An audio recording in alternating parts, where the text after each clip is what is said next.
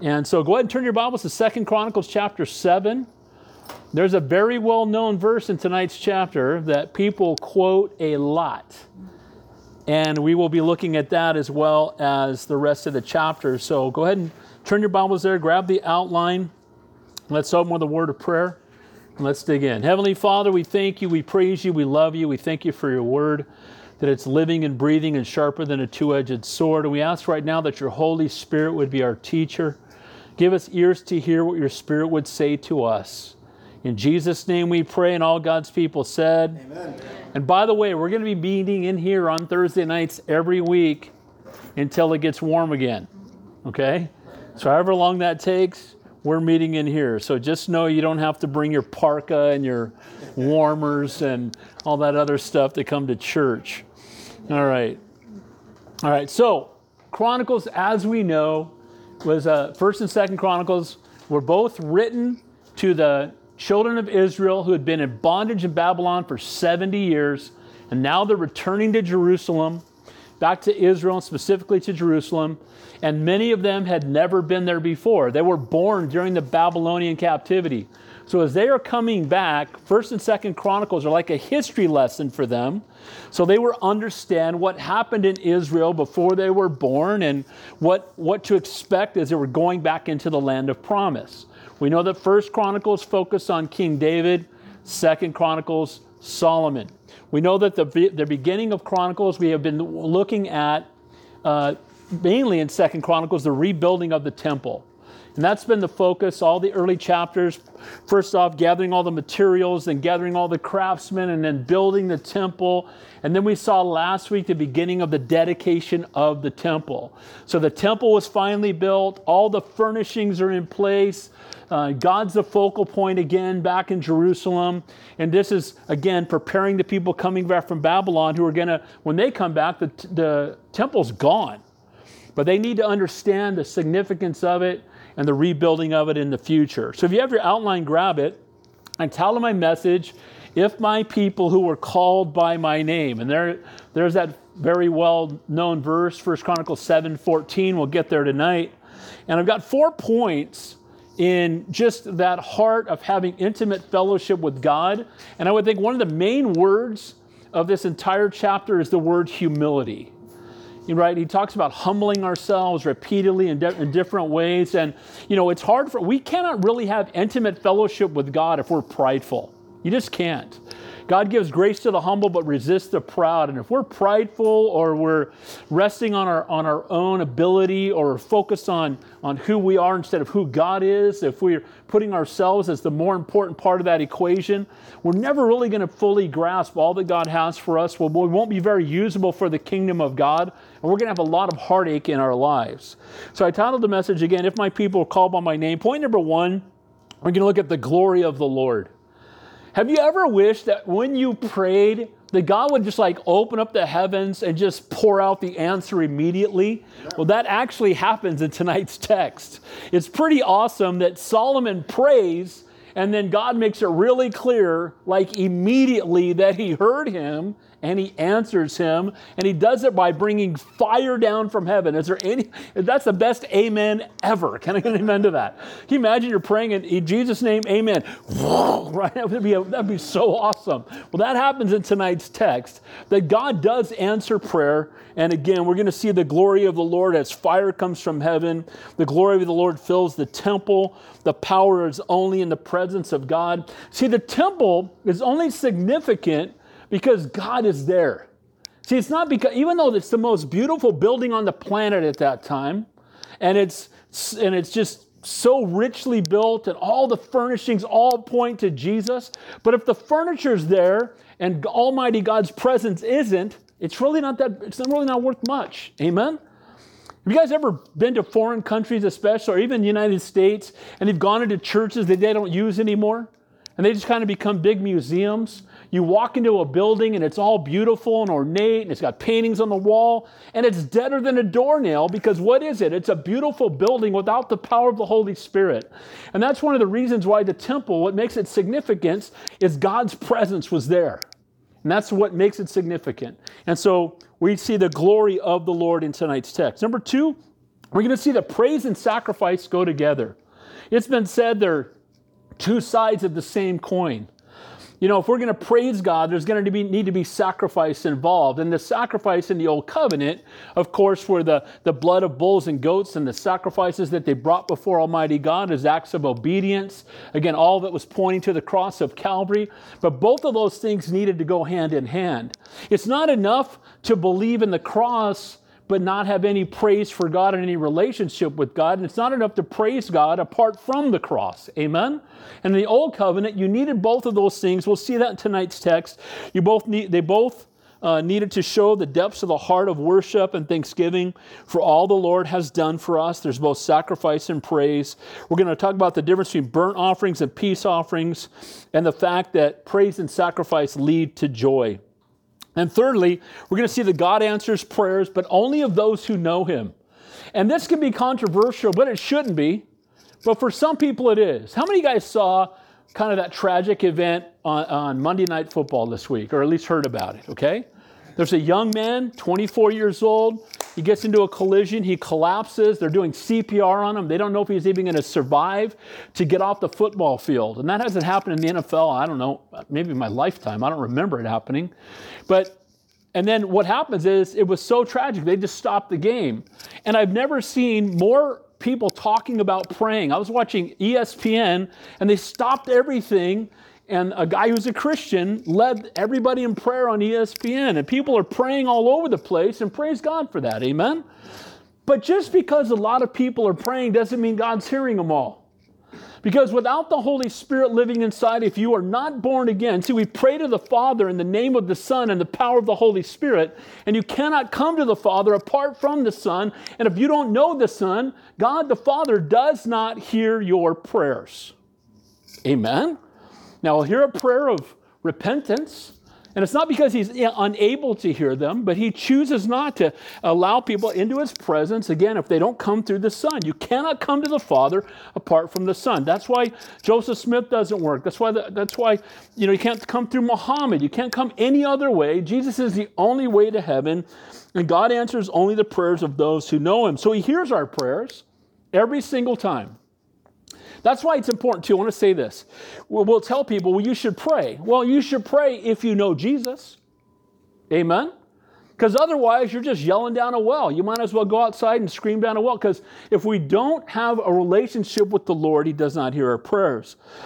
Sometimes we're going to see in tonight's text that God uses difficult times to bring us back to Him you know, sometimes uh, what will happen is we can get lukewarm in our walk, or we can just kind of be on the status quo, and our, you know, our walk with the Lord is kind of in the same place. We're not really growing.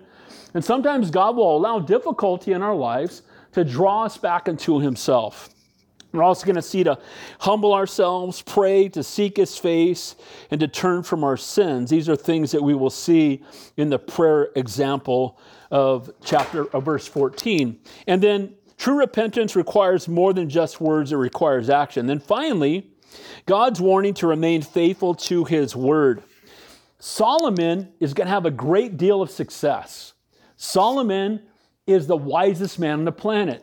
Solomon is halfway through, at the end of this chapter, he's halfway through his 40 years of reigning. He's 20 years in already.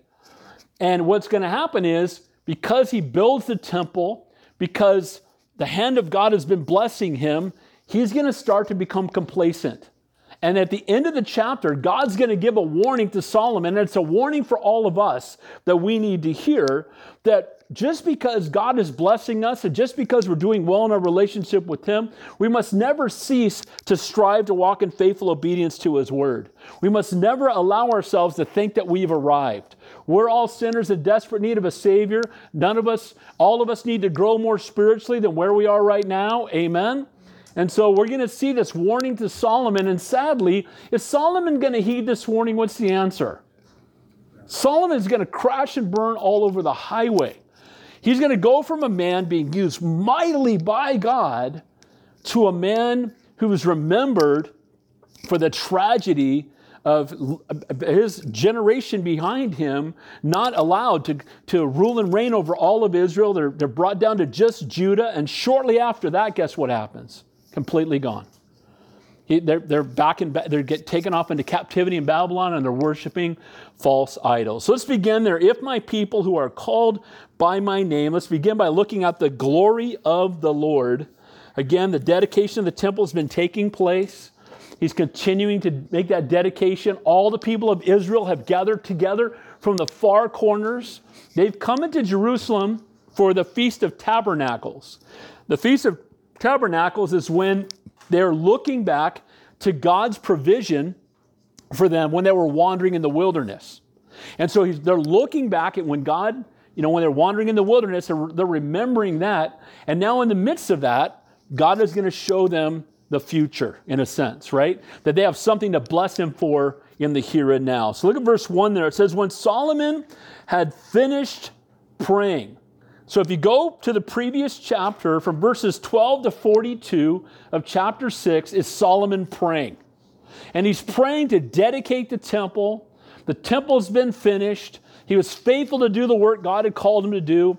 It was now the focal point of all of Jerusalem. It was now something worthy of the Lord in a sense, right? Because before he had been in a tent, David had lived in a palace. His heart was grieved that God was living in a tent in a sense. And so now the temple that David's heart was to build, and Solomon's been faithful to build it, and God has brought the craftsmen. It's wonderful, and it's going to be a place of sacrifice where God's going to be glorified, and it's been dedicated. Let's just go back and read from verse 40 to 42 for a little context.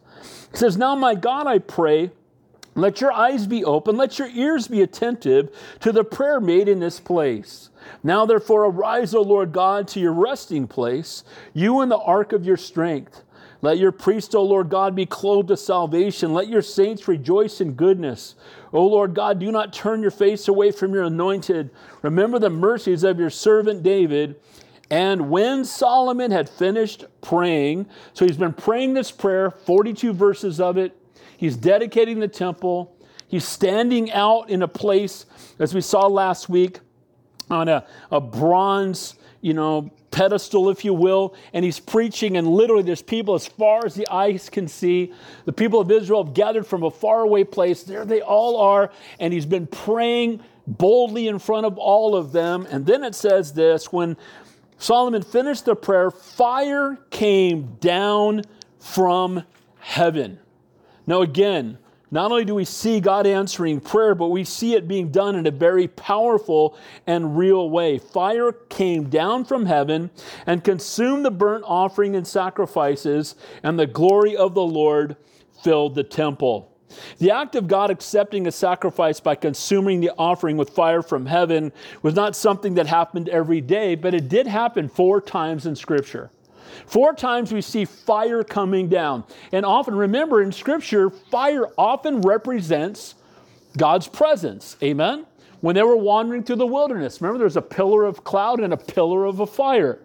In the book of Acts, when the Holy Spirit comes upon them, there are tongues of fire. Amen? So fire often represents the presence of God. But other places where we see it in the, in the, in the Bible, is first of all, we saw it with Moses in the tabernacle. It says in Leviticus 9, and there came a fire out from before the Lord and consumed upon the altar the burnt offering and the fat, which all the people saw, and they shouted and fell on their faces. You know, whenever you see the presence of God show up, you know, that mentality that when, when I see God, I got questions for him. And when I see God, I'm going to tell him. You're not, no, you're not. Because every time you see the presence of God, what do people do? They fall on their faces. When angels show up, people fall on their faces. It's the presence of God and the angelic host that drives people to their knees. So not only Moses in the tabernacle, but when David sinned by counting the people and he offered a sacrifice at Mount Moriah, it says in First Chronicles, and David built there an altar unto the Lord and offered burnt offerings and peace offerings and called upon the Lord, and he answered him from heaven by fire upon the altar of burnt offering. So each of these times, these no doubt would be things that, that you would never forget. If you were there to witness fire coming down from heaven, and keep in mind that all of Israel is gathered there. And here they are dedicating the temple, and they're all going to see this fire come from heaven. And I promise you, nobody went home and forgot about that ever.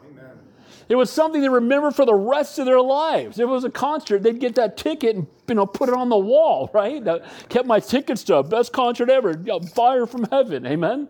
And so, but what's amazing about this is they're never going to forget it. You would think, but we're not very far away from some of these very same people starting to worship false gods starting to worship idols made out of wood and stone that were carved by other people. It's amazing to me, and, and that's the thing that we need to not lose sight of. Because sometimes we'll go and spend time at a retreat, or we just have intimate time with the Lord, and we're so close to God we can hardly stand it. Have you ever felt that way before?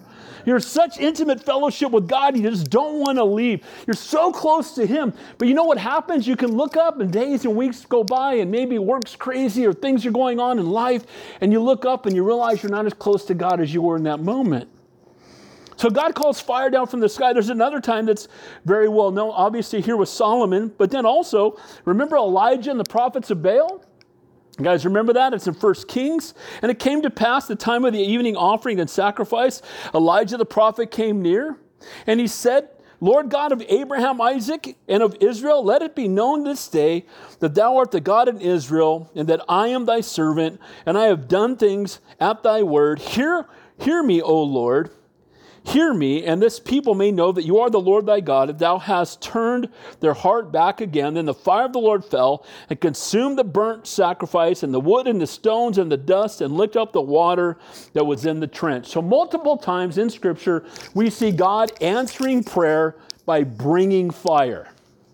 Now, we see some guys calling down fire when God says no. Amen? Because they're not acting according to his will or according to his word. So, Solomon is praying, and he doesn't have to doubt whether or not God answers his prayer because it shows up immediately. The fire coming down from heaven is letting him know because he had prayed that, Lord, we want your presence to be here. Lord, we want you to rule and reign here. And the Lord's making it very clear that's exactly what he's going to do by bringing fire down from heaven. God sending down fire consumes the offering and the sacrifice was a dramatic and visible proof of God's approval. What an incredible amen, as I said before, to Solomon's prayer. Then notice what it says there. And the glory of the Lord filled the temple. You know what's amazing about this is the power of the temple was not, again, its beautiful architecture or its gold furnishings or its ornate tapestries on the inside, not even the Ark of the Covenant in the Holy of Holies. The Holy of Holies is only Holy of Holies because the Holy One is there. Amen? And He's the reason that it's holy. It's only because of His presence. It doesn't matter how beautiful the building is, it doesn't matter how ornate things are, it doesn't matter how it looks from the outside. All that's irrelevant if the Lord is not there. It, don't lose this clear connection. See, in those days, the temple was where the Holy Spirit dwelt, but now, today, we are the temple and we are where the Holy Spirit dwells. Amen? Amen? And so, if the Holy Spirit is not here, it doesn't matter how good you look on the outside. It doesn't matter how many good works you do. It doesn't matter how popular you are before men. If the Holy Spirit is not living inside of here, you are spiritually dead. You don't know God and you're headed to an eternity separated from Him. Amen? Guys, the, the, His presence is all that really matters. He is the down payment on heaven, says in Ephesians chapter 1. He is our he is the, the, the, promissory note that we're going to heaven because we have the Holy Spirit living inside of us. So, see, everything in the old covenant was always pointing to Jesus and was always pointing to the new covenant and what God would do. See, the Holy Spirit being there, the presence of Almighty God is what mattered. It was that fire that showed that He was there. Again, the power was in the presence of God. His glory filled the temple and it remained there until the Babylonian captivity. You know when the, when the presence of God leaves? The presence of God leaves when Solomon starts marrying all these women. He starts bringing them all in. They all bring their idols with them, and he starts setting up, uh, you know, high places for worship to all these false gods now I, my, I just want to bang my head against the wall when I think about this. The same Solomon that saw fire come down from heaven after he prayed, the same one that built the temple for the Lord, the same one that was given the gift of wisdom as the wisest man who ever lived. And the only reason I'm emphasizing this is if the wisest man who ever lived can fall away from God so far, what does that say can potentially happen to every single one of us if we're not careful? Amen? Amen. We need to stay humble. We need to stay broken. We need to stay desperate. And Solomon got prideful. Just think of this, you know, we know the, the middle letter in sin and pride is I. Amen? And, and it's when we get filled with ourselves and we cease to be desperate for God and we start to read our own press clippings and we start to think more highly of ourselves than we ought to, that we're in for a big fall if we're not careful. But what happened was when Babylonian captivity came, the glory of God departed from, from, the, from the temple, and the temple was leveled. And so the temple's gone. And the glory of God has departed from his people. And his people are all taken away into Babylonian captivity. And for 70 years, they're under King Nebuchadnezzar and Darius and all the other kings that come along. That's when Daniel is there. And so all of that takes place because they forgot about the fire because they forgot about God's presence. Because some time went by and they got so caught up in the world, they lost sight of the King of Kings and the Lord of Lords. And that's exactly what has happened to our country. Amen? Amen. We used to be a country that was so founded on God. I, I, I, somebody sent this to me yesterday, and I was watching it. In 1960, Billy Graham was on to tell the truth and they're guessing who he is. And when, when they find it's Billy Graham, the whole place erupts. And then they start talking about his last crusade, and he's sharing the gospel on television, and everybody's just so, so excited about it. And now, when God's name is used on television, it says a curse word not to praise him. We've gotten far away from the Lord. We lost sight of who he is as a nation. But if my people are called by my name, and that's us, we're going to see that in a few moments. So, as born again believers, we're the temple of the Holy Spirit.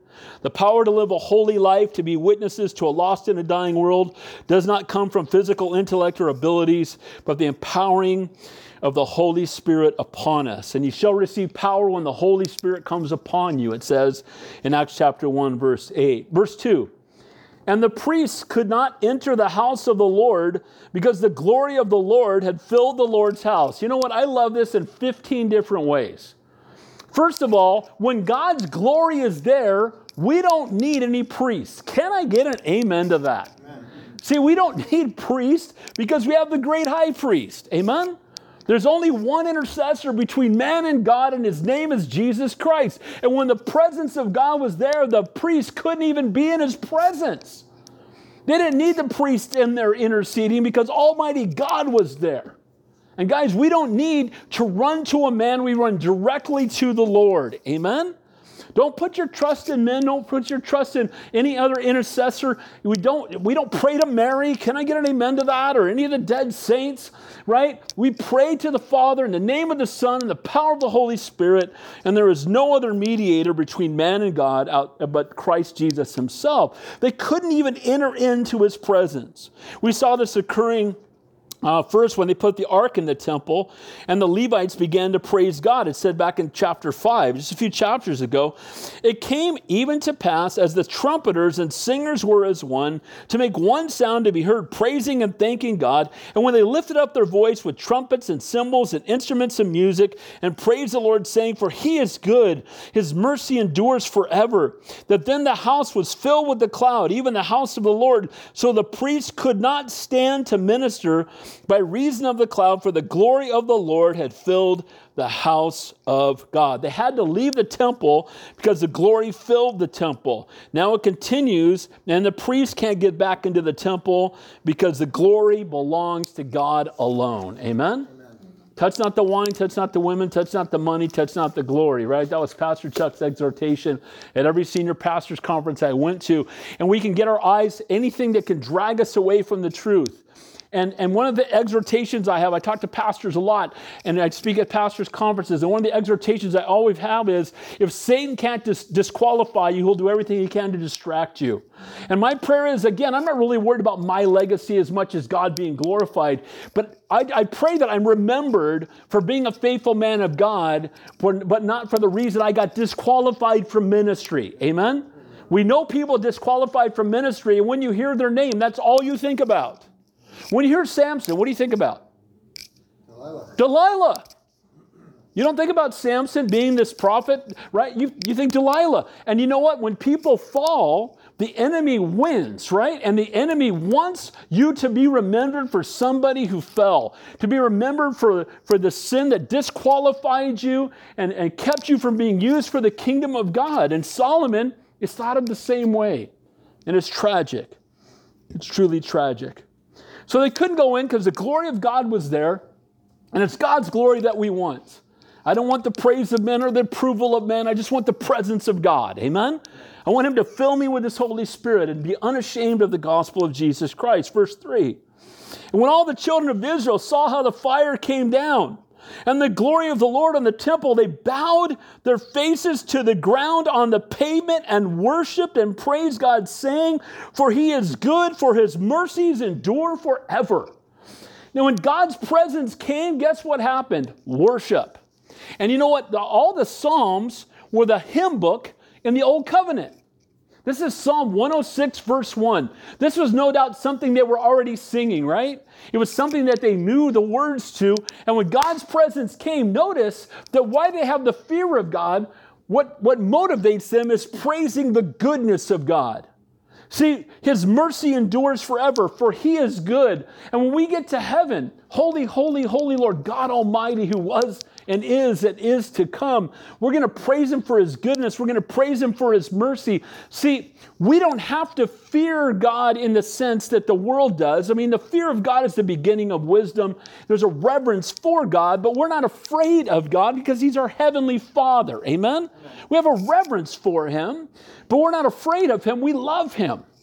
And when we see him, it's going to be, you have to get line behind me to hug Jesus. Amen? I'm looking forward to hugging our Savior. Can you imagine that, right? And we're going to see him face to face, and we're going to be in the presence of Almighty God forever. And there's such a joy in that. And when the children saw the fire, so literally all the children of Israel, we're going to see in a minute, they came as far away as from Egypt, the outskirts of Egypt. So literally the entire land of promise, all of them came. They're all there. He's standing up. He's praying that prayer with boldness. He gets done with the prayer. He says amen, and a fire comes down, and they all see it.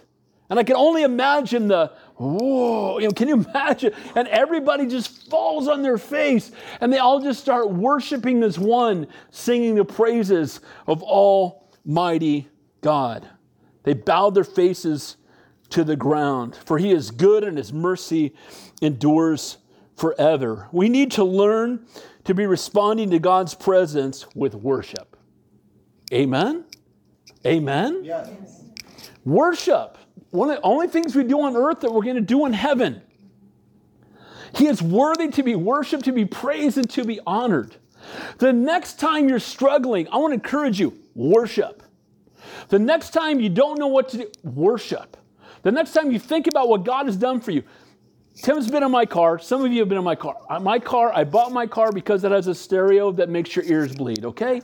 And and I love to crank Christian music and I love to just sing. And I have sometimes, tomorrow I'm going to an appointment uh, out by Magic Mountain. I'll be singing to Jesus for an hour on the way there because I just love, to me, it's my best time to worship is in my car by myself. I'm just worshiping Him. And you know what? When we, the way to respond to the Lord is with worship. So notice they bowed themselves. Where there's Kara, they, they got down on their knees. They, they sank down, they knelt before the Lord our God, our Maker. Their faces, where they were nose and face down to the ground. They worshiped. The word for worship there is shakah, which means to bow down, to prostrate, prostrate themselves on the ground before the, the, the God, before God in worship. They praised him. The word praise there is to give thanks, to confess the name of God and praised that, him that he was good. The word there is good and pleasant and agreeable. And they thanked him for his mercy. The word there is kindness and faithfulness, and again, forever, long duration. You know, aren't you glad to know that God has already forgiven you for everything you, not only what you've ever done, but anything you will ever do? That's our God. Amen? And the enemy will condemn you. The enemy will come after you. There is now, therefore, no condemnation for those that are in Christ Jesus. Amen? So the people of God respond to God's fire by bowing in worship. And their words reflect the words that the Levites had sung at the beginning of the dedication back in chapter 5 For he is good, and his mercy endureth forever. Look at verse 4 and 5. So, point number one there was the glory of the Lord. Fire came from heaven. The glory of the Lord fills the temple. The power is only in the presence of God and responding to God's presence with a heart of worship. Point number two praise and sacrifice. They are two sides of the same coin. We praise Him, but we also, again, in those days, they were making sacrifices to Him. And for us, it's the cross of Calvary. See, the cross of Calvary, his shed blood upon the cross, and praise are two sides of the same coin. Without accepting what he's done on the cross, without his redeeming work for us, without the shed blood on the cross of Calvary, and then the response to truly being saved is a heart to praise him. Amen? It says there in verse 4 Then the king and all the people offered sacrifices before the Lord. King Solomon offered a sacrifice of 22,000 bulls. Try counting to 22,000 and see how long that takes you.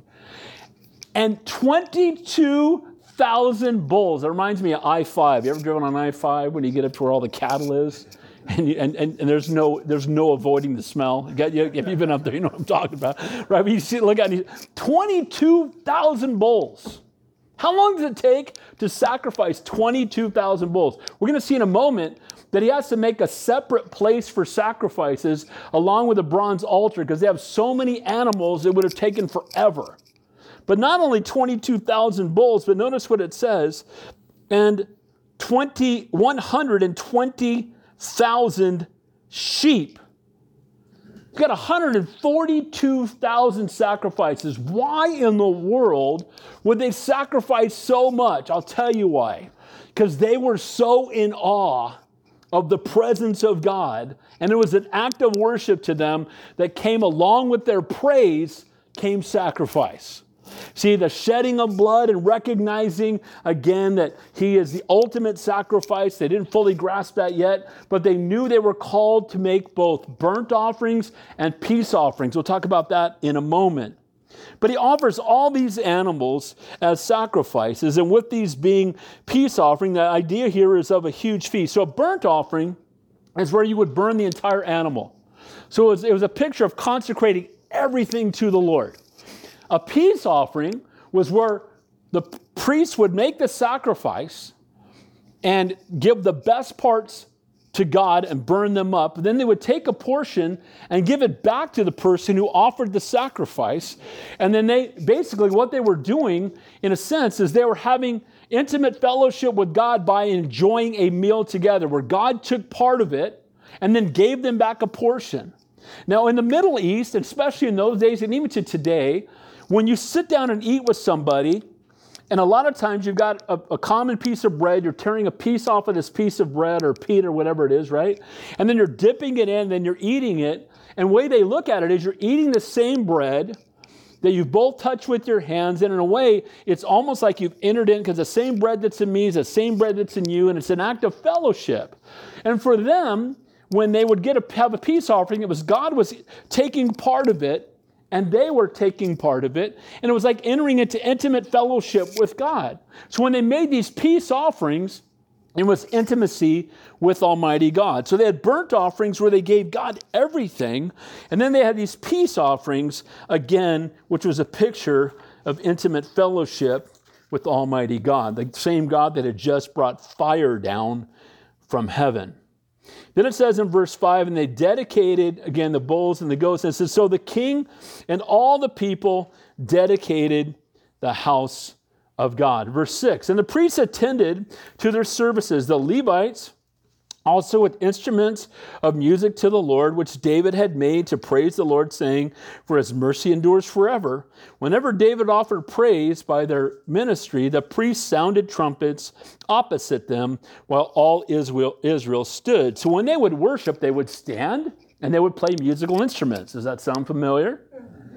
They would come to their feet as an act of reverence to God, and they would play musical instruments, and in unison, they would worship the Lord together. And notice some of the priests, uh, some of the Levites, again, some were focused only on sacrifices, some were focused on the care of the temple and the furnishings, but others were there to lead people into worship.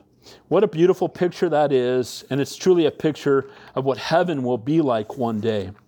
Then it says there, uh, Verse 7 Furthermore, Solomon consecrated the middle of the court that was in front of the house of the Lord, for they there he offered burnt offerings, the fat of the peace offerings, because the bronze altar which Solomon had made was not able to receive the burnt offerings, the grain offerings, and the fat. So here's what happened was there were so many sacrifices that the bronze altar could only fit one animal at a time.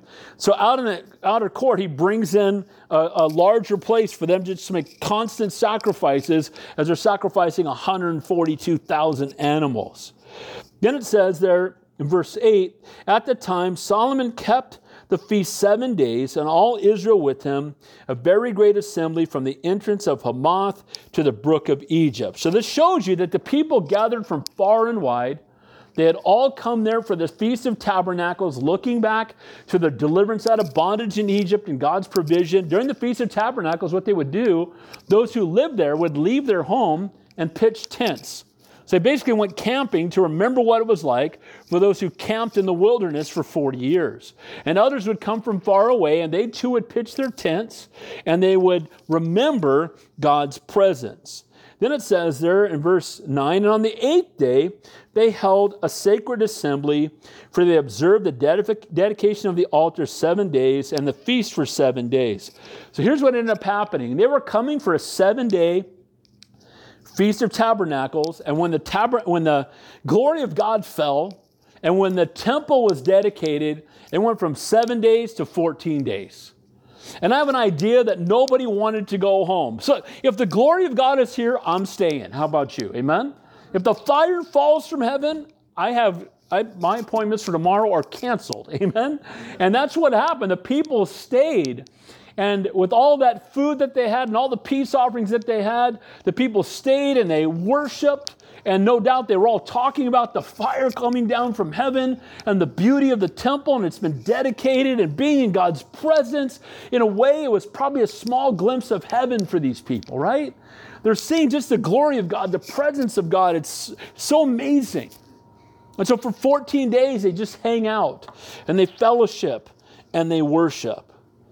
People gathered to remember God's blessing of provision of their ancestors, and now they're spending seven days as the dedication of the temple, just praising God and worshiping His name and thankful that they were there to see all that God was doing. Verse 10 On the 23rd day of the seventh month, He sent the people away to their tents, joyful and glad of heart, for the God for the good that the Lord had done for David and for Solomon and for his people.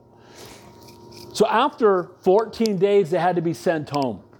And the one thing that I want us to focus on here as an application is yeah, we're in God's presence and we love being there, but there's still a time we have to go back out into the world and minister to the world. Amen?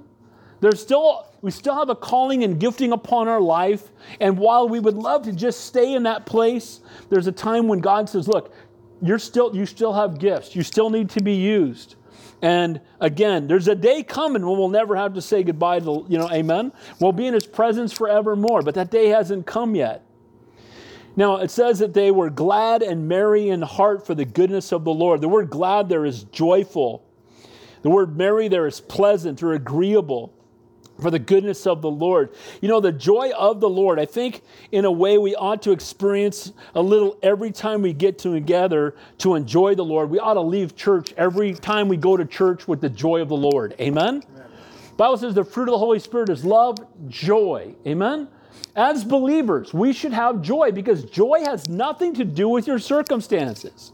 It has nothing to do with gas prices or who's in the White House or the price of groceries or whatever struggle we may be going through in life. It has nothing to do with the physical ailments we struggle with. All those things, see, those are temporary circumstances, and the only happiness is only when all your circumstances are perfect.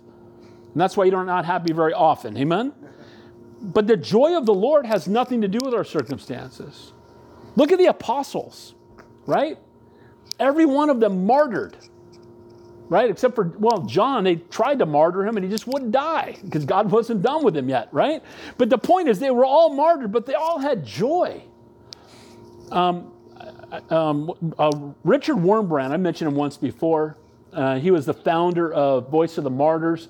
He came to the church that my dad pastored in Santa Cruz twice when I was in high school. He came over to our house for dinner, and he was a man that was tortured for his faith. And he actually was in a prison cell in the shape of an L, so he could not lie down or stand up. And I hate to be graphic, but he was in his own feces and just uh, what a mess. And it was pitch black, you couldn't see. And this went on for years. And you know that he had chains. Even though he was in a, their cell, they would chain his arms. And so you know what he did? There were other guys in chains, and they would clang their chains to make music and sing praise songs. Now that's the joy of the Lord. Amen. We have a hard time singing praise songs when it's too cold outside. Amen. We have a hard time when, right? I mean, we, we can be so conditional. And, and again, the joy of the Lord comes from who we are in Christ. And that doesn't change no matter what happens in the world around us. Amen? We continue to have joy because God is faithful and we should praise Him no matter what. After their incredible time of worship and feasting in the presence of Almighty God, they eventually had to return home to their families, to their jobs, to their daily lives.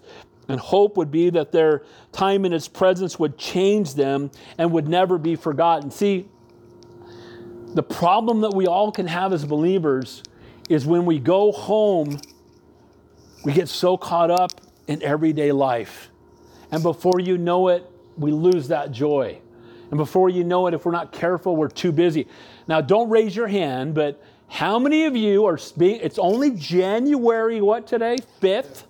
only five days into the Bible reading plan. It shouldn't have been that hard. How we doing? only you and God know. My wife and I are doing it together. I'm, I'm ahead a few days. I like to stay ahead. We're going through Genesis. It's good stuff. I want to encourage you again, spend time in God's Word. But it wasn't long before many of these very same people that saw the fire fall from the sky were worshiping idols. And you think, how is this even possible? But how about for us? They didn't have the Holy Spirit living inside of them. We do. We're more accountable than them. They got a glimpse of a fire from a distance. It was an awesome moment. We have the Holy Spirit living inside of us 24 hours a day, seven days a week. And yet we continue to sin. Amen? Amen. But my prayer is that, again, we never lose sight of not only of not only who we are but whose we are amen our christian walk needs to go beyond just momentary mountaintop experiences to daily intimate fellowship with god verse 11 and it says, And Solomon finished the house of the Lord, the king's house, and Solomon successfully accomplished all that came into his heart to make the house of the Lord in his own house. Now, what's amazing, and his own house. You know what? He built his own palace. He's finished the temple. He was being faithful to the things that he was called to do. And you know what? If that's the last we saw of Solomon, we would say, what an amazing guy this guy is. Sadly, this is not where it ends.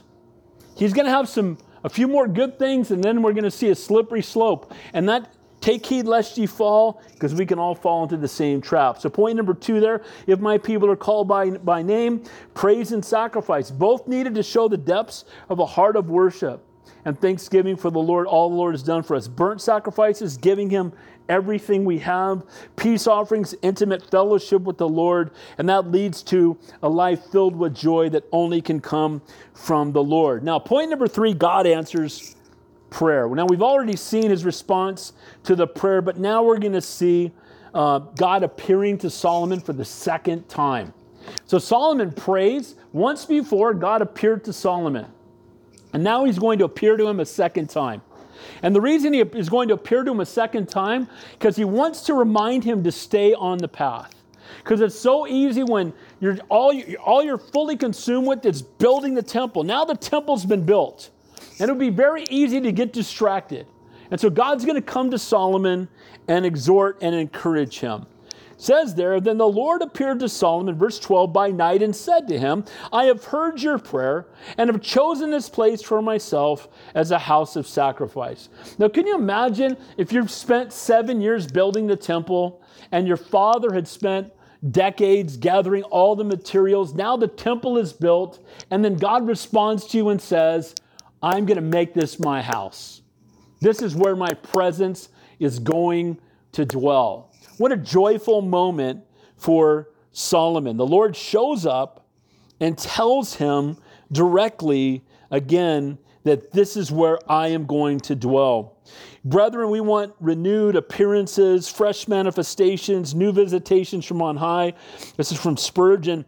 And I commend to those of you who are getting on in life that while you thank God for the past, look back with joy to his visits to you in the early days, you now should seek a second visitation from the Lord. What he's saying is, look, Solomon could have just looked back to that time that he met with the Lord and lived on that for the rest of his life. We should never be satisfied with what God has done in the past. Amen. We should desire to see God do even more in the future. My wife and I say this to all the time. And every time I write her a card, when I wrote her uh, anniversary card on Sunday, we always finish it with the best is yet to come. And I will tell you, we've been doing that for 38 years, and it's a little hard right now with the loss of our son. It's hard to imagine life being better without him than it was with him. It's difficult. But at the same time, God is good. And, and you know what? I could look back. I mean, God did incredible things in Santa Cruz. God took a handful of people and, and made a church of 1200 God, blessed it. We planted churches out of it. And god did incredible things. And you can look back and say well that was the those were the best days or when I was a youth pastor for 15 years and all these teenagers getting saved. And so, whatever that is, we can all look back at something and say, well, those were the good old days. Well, the good days are the days that we're walking with the Lord, and that should be today. Can I get an amen to that? Amen. And that God is not done, and God is still at work, and He's a great and an awesome God, and we get to serve Him. And what a blessing it is. And He comes to Solomon again. Hey, Solomon, I'm not done with you. Yeah, you built the temple. You might feel like you're finished. I want you to know I'm going to dwell here. And God appears again to Solomon. And you know what? I want to get a fresh message from the I want to have him, I want to see him again and again and have intimate fellowship with the Lord. If we rest on where we were with God in the past or how he used us in the past, we will miss out on intimate fellowship with God in the here and now. Verse 12, again, he says there, I have heard your prayer. Solomon's prayer meant nothing and would accomplish nothing if God did not hear it. I don't care how many times you pray, if God doesn't hear it, it means nothing. The Bible says not to pray with vain repetition. And you'll have people pray the, the model prayer, Our Father which art in heaven, hallowed be thy name, thy kingdom come. They'll pray, you know, Hail Mary, Mother, stop it. Or they'll pray, any, you know, you know, Our Fathers. All these things that they'll pray with vain repetition. And we don't pray with vain repetition. Amen? We don't just go blah, blah, blah, God. Amen? You know, when your kid says, can I, can I, can I, can I, does that make you want to give it to him or, or give it to him? Got to get amen to that. Amen? And we don't come to God like that. We come to God and we sit on his lap and we say, Dad, Abba, Almighty God, I love you. I'm so thankful. I'm so blessed to be your son, adopted into your family. I can't believe that I get to know the King of Kings. I'm so blessed that your Holy Spirit lives inside of me. Lord, I just want you to use me for your kingdom and for your glory. Lord, fill me afresh with your Holy Spirit. You know, coming to God that way and just speaking from your heart. Amen? We don't need to be, you know, elegant to, to pray. Matter of fact, elegant prayers almost make me want to puke sometimes. You know, that, oh, well, no, the glory of the Father. Stop it. God, you know, do you talk to your dad that way? Can I get amen to that? So there's that intimate fellowship with God, and God says, I heard your prayer. And I want you to know if you're a born again Christian, God hears your prayer every single time.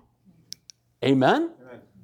Now, you'll meet people that you'll tell them that don't know the Lord, you should pray about that. And they come back, well, I prayed about it, nothing happened. Well, you know why? Because it didn't go anywhere because you don't know Jesus. But there's a prayer you can pray right now to give your life to the Lord, and then you can have fellowship with Him. Amen? And so it's not just prayer, it's praying to the Father in the name of the Son, in the power of the Holy Spirit, and that's the prayer that God always hears. Now, He may not answer you with fire from heaven in five minutes. Amen?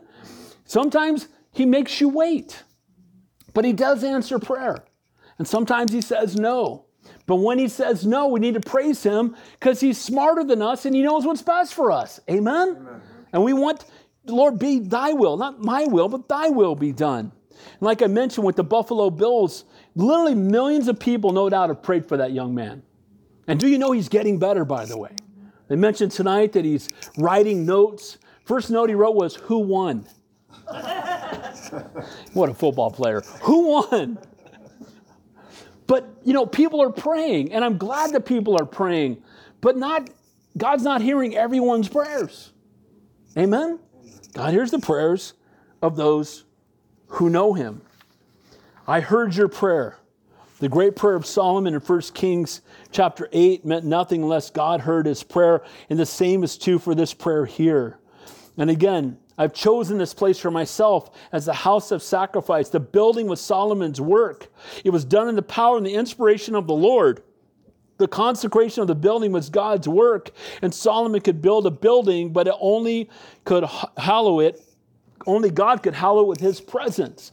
So it doesn't matter how beautiful the building is, if God's presence isn't there, it's just a building. And again, Pastor Chuck used to say that movements become memorials and their buildings become monuments to what once was as soon as the Holy Spirit, as soon as God is not the center of it. Amen? And that's what happened. And you see it all over. When I was in England and Scotland and even in Russia, you walk into these beautiful buildings and nobody's there. And nobody's worshiping. And God's presence isn't there. And you know what? It's God's presence that makes it, uh, again, the place where God dwells. Solomon has asked God would, was, had asked that God would honor his building that they are dedicating, and God answers his prayer. Now, I want to say again, don't assume, and by the way, when we pray, we should pray with humility. Amen?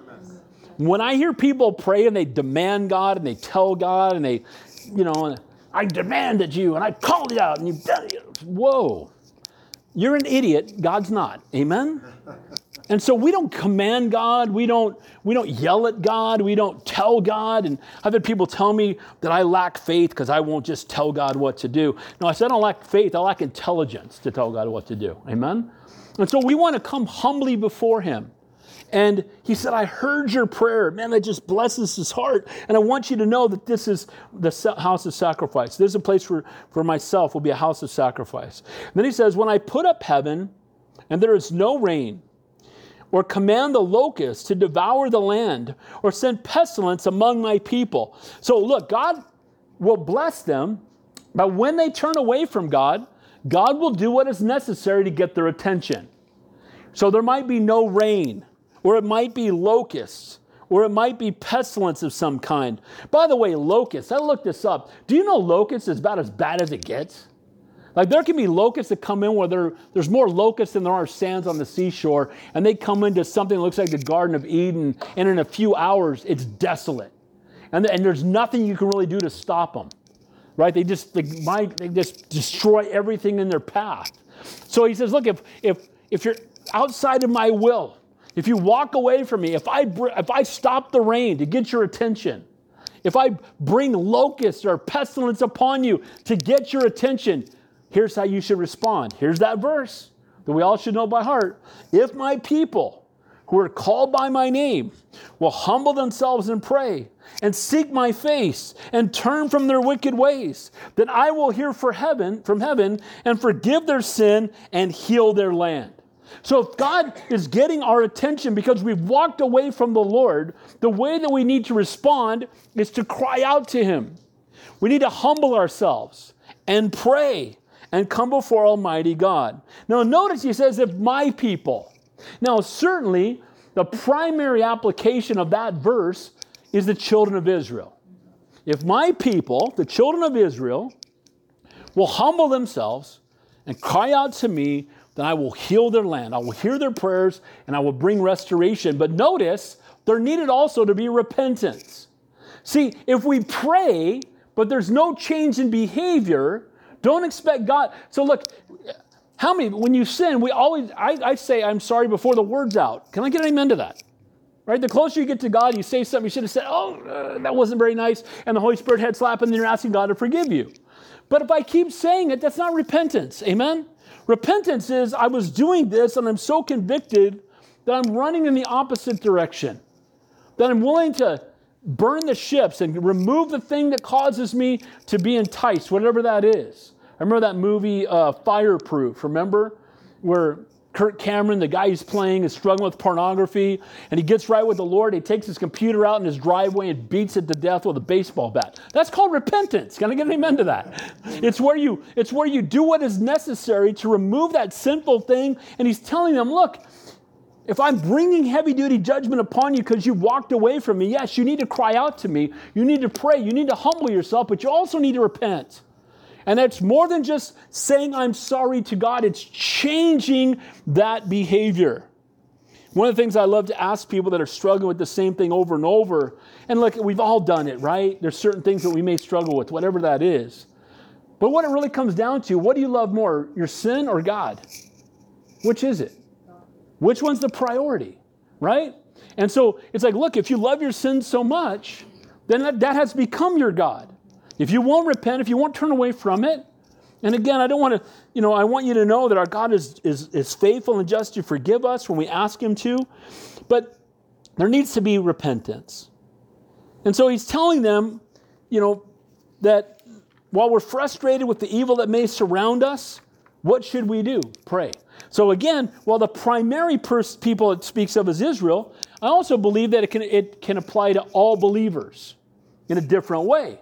Now, we once were, and some would argue with this, but we once were a Christian nation. We were founded on that. And I believe that. Some don't, but I do. But we've gotten so far away from that. There's this guy on TikTok I love to watch, and here's what he does. He'll walk through like Walmart, and he'll walk up with a $100 bill and he'll go, I'll give you a $100. Tell me a Bible verse. And he'll talk to 20 people, and nobody can give him a Bible verse. And you know what it makes you realize? How far away our country's gotten from the Lord. Amen? You don't even know Jesus wept? Help me out here. Can I get an amen? I mean, you don't know anything? You don't know John 3.16? Right? And he goes through this place, and you just watch this thing and what it does. He'll go up to people. Now, this is even more amazing. They're pumping gas. He goes, I'll pay for your tank of gas. Tell me one name of one book in the Bible. I don't know. And you're like, wow. Guys, Sometimes as Christians, we, you know, we're so close to the Lord often that, that we don't know how far away the rest of the world really is. Amen? And you know what? They need to hear about Jesus. And, they, and so his exhortation here is look, the world around us is lost, and, and we, we need to pray. We shouldn't expect the world to pray because they don't know God. Amen? And we shouldn't be surprised when people who don't know God act like they don't know God. So he says, if we want to see our land healed, if my people who are called by my name need to pray. But we not only need to pray, we need to repent. Amen? We need to pray, we need to humble ourselves, and we need to turn away. Look, if we want to see God bring revival, it's got to start in our hearts first. If we want to see our marriages better, we need to repent. If we want to see our walk closer to the Lord, we need to repent. Amen? Amen. And if we, why, if we don't repent and we have the Holy Spirit living inside of us, how are we going to uh, impact an unrepentant world that doesn't even know God? Amen? And so the command to pray is on us, those who are called by His name. And we don't live in a theocracy like they did in Israel, where God was on the throne and He had appointed kings. But we do live in a land where God can still do incredible things. So we need to be humble and reverent and God centered in our prayer, not arrogant, not demanding. We need to come in humility before Almighty God. Humility is key to growing as a Christian. Peter wrote this Yea, all who are subject be, be to one another and be clothed with humility, for God resists the proud but gives grace to the humble. Humble yourselves under the mighty hand of God, that he may exalt you in due time. If you are filled with pride, you will find God fighting against you.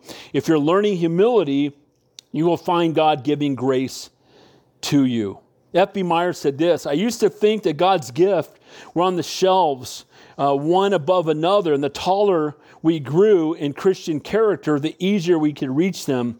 I now find the gifts of God are on the shelves, one beneath another, And it's not a question of growing taller, but stooping lower, that we have to go down and always down to get the best gifts. You know, it's when we humble ourselves. But notice it says not only humble ourselves and pray. Daniel the prophet understood this in the first year of the reign of, of uh, the first year of his reign. Uh, Daniel understood by the book of Numbers when God would bring re- uh, restoration and bring them back into the land, and he started praying for it. So he knew what to pray for because he knew what the Bible said. And you know how we know what to pray for? By knowing what the Bible says. Amen? There are things we can pray with confidence. Lord, give me an opportunity tomorrow to share my faith with somebody and to fulfill the Great Commission. Did he call us to do that? What's the answer? So when we pray for it, can't we pray that with conviction? Why? Because we know God wants us to do that. Amen? But when we pray for things contrary to the Word of God, we shouldn't be surprised when God says no. Amen? And then it says not only pray, but he says there, uh, and turn from their wicked ways. This is where we have repentance. The great promise of answered prayer in Second Chronicles also includes a condition of repentance. And if we repent, he says, then, then I will hear from heaven and will forgive their sin and heal their land. God simply promises to hear the prayer of his humble, prayerful, seeking, and repentant people, and he will bring forgiveness to his people and healing to their land when they come repentant, when they come humbly before him. Now my eyes will open, verse 15, my ears attentive to prayer made in this place. He's letting them know that the prayer that was made in the temple, that he would hear their prayers. We know this because that's how Daniel even prayed. When Daniel was in Babylonian captivity, he would always open his door as when his, and, and the temple was gone. But he would still open his windows and look toward Jerusalem and pray. And you know what? Jews still do that to this day. And if you go to Israel, there's a wailing wall. You've heard of that. And the wailing wall is just a wall that is closest to where the Holy of Holies used to be 2,000 years ago. And they think if they get close to that wall, closer to where the Ark of the Covenant was, that somehow they'd be closer to God. But see, it's not the Ark, it was the presence of God that mattered. Amen? And that's why whenever we go there, the tour guides always say, Well, do you want to go pray at the Wailing Wall? No. And if you, if you want to do that, God bless you. But I'm like, No. Why do I need to do that? Because we have the Holy Spirit living inside of us. Amen? We don't need to get close to a wall all at the wall doing this, and you're like, hey, we don't need to do that. We, we have the Holy Spirit living inside of us. But he says, My eyes are open. I, I'm going to hear you when you pray in this place. And again, now that place is the Holy Spirit living inside of us. We don't need to pray toward Jerusalem. We have the Holy Spirit inside of us. Amen? Verse 16 For now I have chosen and sanctified this house, and my name may be there forever, and my eyes and my heart will be there perpetually. Now you read that and you go, Forever, but wait a minute. The temple has been destroyed twice, and there's no temple there right now. Well, we have the new covenant. Amen? Amen. And now we have a relationship with the Lord. And the temple would have remained if its people had been faithful, but because they were not, it was destroyed.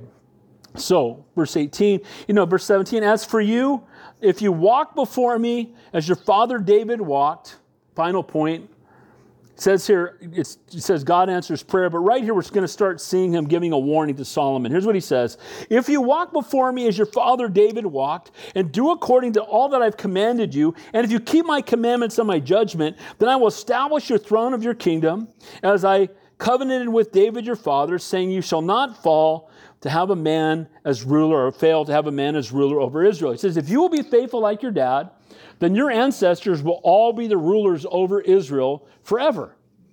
So if you're faithful, then I will bless you. And we see that throughout Scripture. If we're faithful, then God will bless us. Now, some blessings are unconditional, but some blessings are conditioned on our obedience. Again, if my people are called by my name, will humble themselves. That's an if, then I will heal their land, right? So we have a responsibility of obedience and prayer and humility, and then God will respond. And so that's what he's telling Solomon. If you will be faithful, if you will be like your father David, then I will continue to bless you and the generations that come after you. So, final point here God's warning to remain faithful to his word. Look at verse 17. As for you, if you walk before me as your father walked, right? And then down to verse 19. But if you turn away and forsake my statutes and my commandments which I have set before you, and go and serve other gods and worship them, then I will uproot them from my land which I have given them, and this house which I have sanctified for my name, and I will cast it out of my sight, and will make it a proverb and a byword among all peoples. Does he warn him of the very thing he's going to do? He tells him, if you start worshiping idols, I'm going to tear this place down. I'm going to take it from the ground. I'm going to remove it. The generations behind you will not rule. He tells them exactly the very sin that he's going to fall for, and he warns him beforehand. But how many of us have been knuckleheads enough that God's warned us and we did it anyway? Yep. Amen? That, that you know, the Holy Spirit's convicting you before you do it and you run through the stop sign. Amen? But he warns Solomon, this guy's supposed to be the wisest man who ever lived, that just proves we're all idiots. Amen? Amen? But if you walk according to, but now because you're, if you disobey, he's the wisest man on earth. God is telling him some pretty serious things, yet Solomon will blow it. And if Solomon can fall, so can you and I. Amen? Amen? Then he says in verse 21 and 22 as we finish As for this house, which is exalted. Everyone who passes by will be astonished and say, Why has the Lord done this to this land and to this house? He even tells them that, look, if you turn away from me and you start worshiping false idols, I'm going to level this place. And every time somebody walks by it and they see the debris that's left from this beautiful temple, they're going to say, What in the world happened? And it's going to be a proverb to say, Well, they started worshiping false idols and God leveled it. And you know what? We don't want to be that proverb. What happened to Pastor so and so? Oh, he committed adultery or he stole money from the church or whatever, right?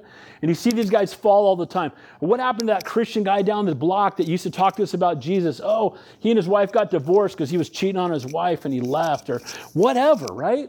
And we don't want we don't want to have that tied to our name. Amen? We want to be remembered. Again, I mean, it doesn't really matter about being remembered in a sense, but we want to live a life that brings glory and honor to his name, not causes other people to stumble. Amen? Are there a lot of Christians whose behavior causes people to stumble? What's the answer? All the more reason we need to be somebody that doesn't. Amen? We, we need to be people who live, and again, not that we're sinless, but we should sin less. And, and again, the greatest thing you can do if you stumble is quickly be a person who repents, but also goes and tells anybody they've sinned against and asks for forgiveness, because that's an opportunity for God to be glorified. Amen? And then final verse he says, Then they will answer, because they forsook the Lord God of their fathers, who brought them out of the land of Egypt and embraced other gods and worshiped them and served them, and therefore he's brought all this calamity on them. Man, the Lord spells it out for Solomon. If you do this, this is what's going to happen. And Solomon did it anyway, and that's exactly what happened. And here's the sad part this is the heartbreaking part as we close. There are so many people that have been warned about hell. Amen? And they're warned and they're told hell's a real place. You're going to spend eternity separated from Almighty God. And I promise you, every single person who is in hell right now wishes they had another opportunity to give their life to Jesus. Can I get an amen to that? The rich man, go and tell my family. And guys, it will be too late soon, but it's not too late now to tell people about Jesus. Amen? So, in closing, if my people are called by my name, first of all, we see the glory of the Lord. The fire came down from heaven. The glory of the Lord fills the temple. The power is in the presence of God, responding to God's presence with a heart of worship. Then we saw the praise and sacrifice go hand in hand. Both are needed to the heart of worship, but also thanksgiving for Jesus' death on the cross. We saw burnt offerings where we surrendered all to the Lord, but that fellowship offering, that peace offering that represents fellowship with the Lord. And then God answers prayer. He hears our prayer. Sometimes He uses difficult times to bring us back to Him. If we're to pray correctly, we need to humble ourselves and seek His face and turn from our sins. And true repentance requires more than just words. And then finally, God's warning to remain faithful to His word. When we're obedient, God is glorified and we get blessed. Pride goes before destruction, and haughty spirit before a fall. The way the transgressor is hard. Just ask Solomon or Samson. And even the wisest man who ever lived can fall into temptation. So we all need to be forewarned. Lord, we thank you for your love and your grace. We thank you for your word that's living and breathing and sharper than a two edged sword. And Lord, I pray that I know as I've been studying this for many hours, I've been convicted. Just, Lord, praying for revival in my own life. Begin in my heart first. Help us to be have our face to the ground. Help us to be humble. Help us to turn away from our sin and to truly repent if there be in, any area where we're struggling. And Lord, we pray for revival, but may begin again with us and begin in our fellowship. And we pray for the Conejo Valley, and we pray for California, and we pray for United States, and we pray for the world. And Lord, we want to see revival, we want to see lives change, we want to see your name lifted up. And Lord, I pray that when you come back, you find us busy about your work. Lord, we love you, we praise you, we worship you. In Jesus' name we pray. And all God's people said,